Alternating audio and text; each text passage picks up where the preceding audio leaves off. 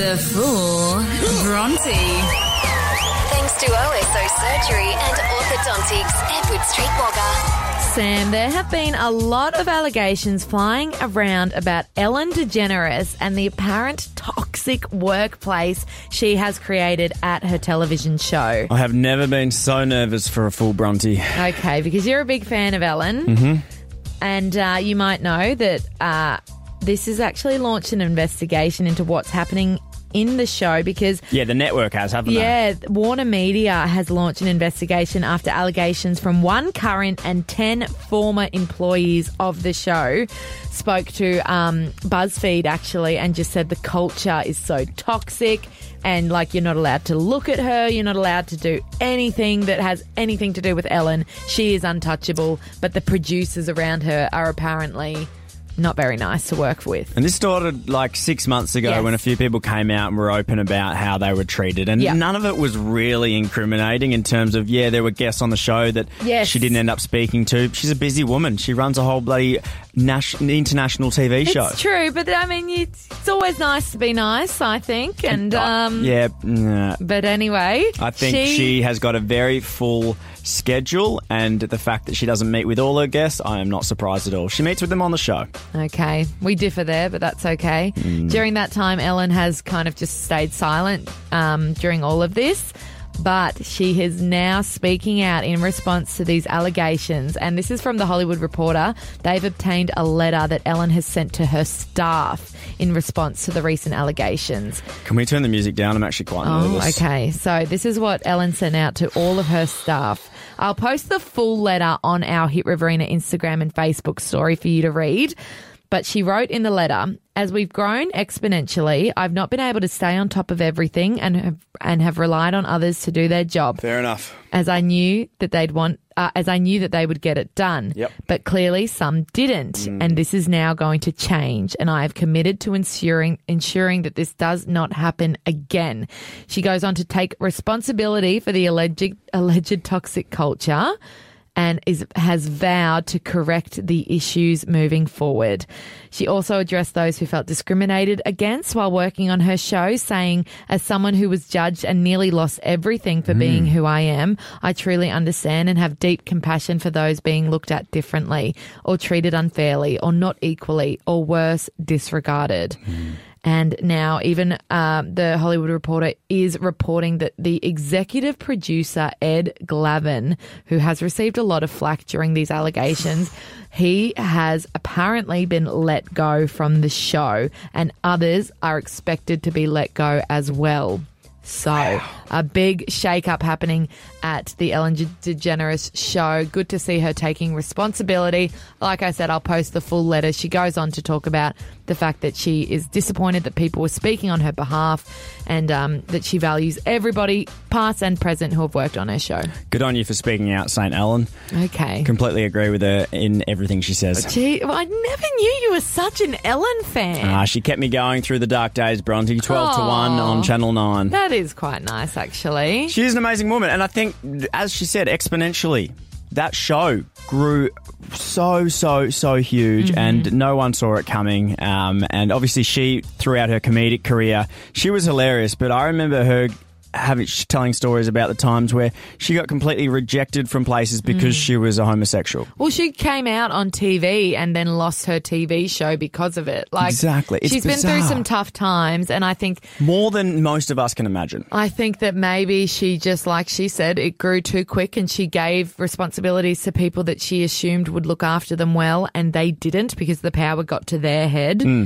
And as a result, treated people badly, which no one should. And I think we even see these days on uh, like the Wagga Wagga thumbs up, thumbs down pages where everyone has a say on social media before Yeah. there's a fair right of any sort of rebuttal Mm. or a trial that is fair.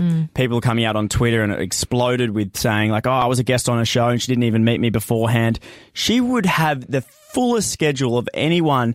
Imagine us, right? We only work what time? 5 a.m. to 1 p.m. And we are busy during those times. Mm-hmm. We. And we don't often uh, have time for other people because we've got stuff to do. That's her situation. One thousandfold. I couldn't imagine how much work she has to do. And just because she's rude once, that doesn't give someone right to, to go on social media and explode. You are a big believer in first impressions aren't always the right ones. Absolutely. Because the amount of people anyone meets in life, you do deserve a second chance. And I think, yeah, you shouldn't be so quick to judge. Oh, life lessons from Sam McGinn.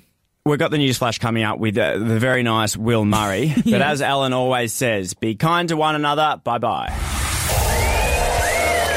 Brace yourself for The full Bronte.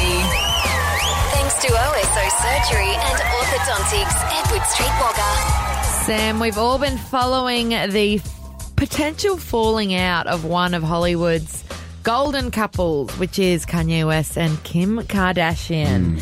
A lot of controversy surrounding them, especially after Kanye's outbursts, not only at his uh, first presidential rally, but also following that on Twitter, coming out saying that uh, he considered his mother in law, Kris Jenner, uh, Kim's mum to be a dictator and that they were keeping their kids from him. And a lot of people assume he was in the middle of a bit of a bipolar episode. And uh, we hadn't really heard much from Kim except her releasing a statement calling for a lot of people to be considerate uh, when discussing Kanye's condition. Uh, but they were kept apart until earlier this week when uh, Kim actually flew to Wyoming, which is where Kanye has holed up in a ranch out there. And he pictures have now been released of her basically breaking down in a car. Oh, no. Uh, both of them in the car together, and Kim crying in the passenger seat. And uh, it really does look like their their marriage. They've been together for six years. It looks like it's quite under strain. Um, and now reports are saying that the couple have been growing distant for almost a year and have actually been living apart for that long as well.